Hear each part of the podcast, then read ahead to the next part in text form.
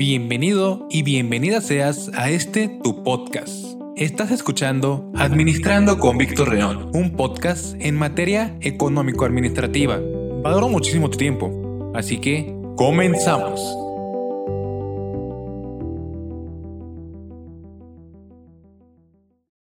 Hola, ¿qué tal amigos?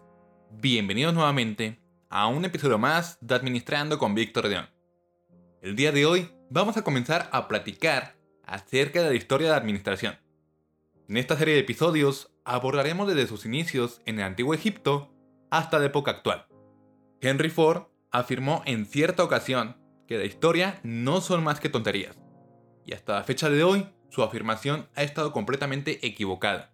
La historia es importante porque puede poner en perspectiva las actividades actuales.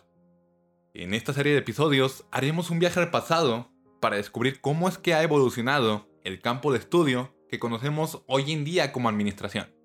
Solo a través de la reflexión es que podremos apreciar los efectos del pasado en el pensamiento y las acciones actuales.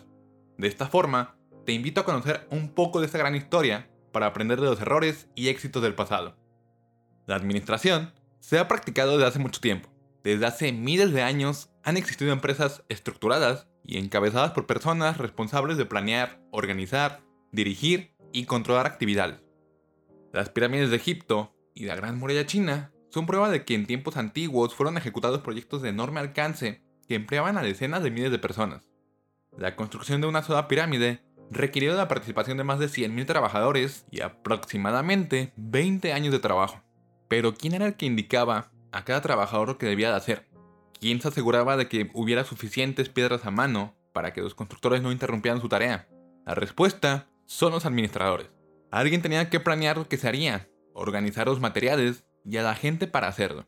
Cerciorarse de que los trabajadores terminaran su labor e imponer ciertos controles para garantizar que todo se llevara a cabo según lo planeado. Otro ejemplo de las primeras administraciones es la ciudad de Venecia en el siglo XV, un importante centro económico y comercial. Los venecianos desarrollaron una de las principales formas de empresa, y participaron en diversas actividades comunes a las organizaciones actuales. Por ejemplo, en el Arsenal de Venecia, los buques de guerra flotaban a lo largo del canal y en cada parada se añadían materiales y partes a las embarcaciones, algo muy parecido quizás a lo que hoy en día conocemos como una línea de ensamblaje. Además, los venecianos utilizaban sistemas de almacenamiento y de inventario para dar seguimiento a los materiales, funciones de administración de recursos humanos para controlar su fuerza laboral y un sistema contable para llevar la cuenta de ingresos y costos. En la historia inicial de la administración, hay dos hechos particularmente importantes, adicional a lo que te acabo de contar. El primero sucedió en 1776, cuando Adam Smith publicó La riqueza de las naciones, libro en donde planeó la ventaja económica que las organizaciones y la sociedad obtendrían a partir de la división del trabajo, o en este caso, la especialización laboral.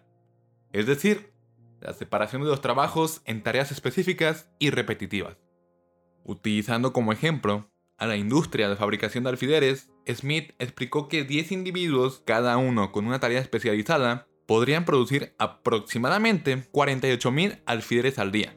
Sin embargo, si cada persona trabajara de manera individual, realizando cada tarea de forma independiente, sería completamente difícil producir incluso 10 alfileres en un día. Smith Concluyó que la división de trabajo aumentaba la productividad, ya que se mejoraba la habilidad y destreza de cada trabajador. Se evitaba la pérdida de tiempo en el cambio entre una tarea y otra, y con inventos y maquinaria se ahorraba en mano de obra. La especialización laboral sigue siendo popular hoy en día. Por ejemplo, te invito a pensar en las tareas especializadas que realizan los miembros en un equipo de cirugía en un hospital, o quizás las labores que llevan a cabo los empleados de cocina en los restaurantes, o incluso en la posición de los jugadores de un equipo de fútbol.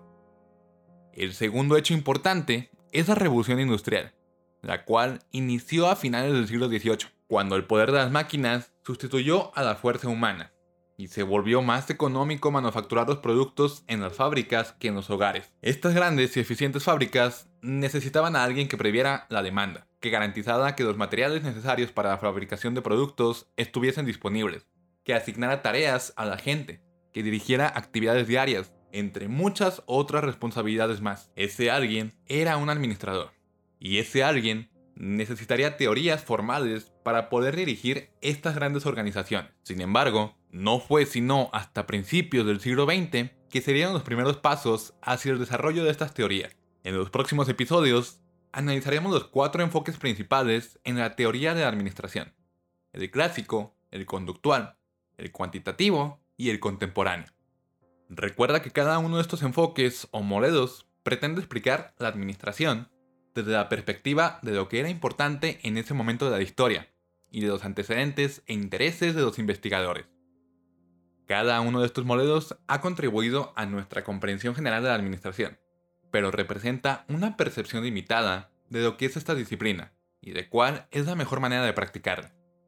Esto sería todo por hoy. Espero que te haya gustado. Recuerda que puedes seguirnos en nuestra página de Facebook e Instagram como arroba administrando con Víctor León. Ahí podrás encontrar publicaciones relacionadas con este mundo de administración. No olvides compartir el podcast con tus familiares y amigos para crecer en esta nueva comunidad, aquí, en Administrando con Víctor León. Y esto sería todo por hoy. Espero que la información sea de utilidad para ti.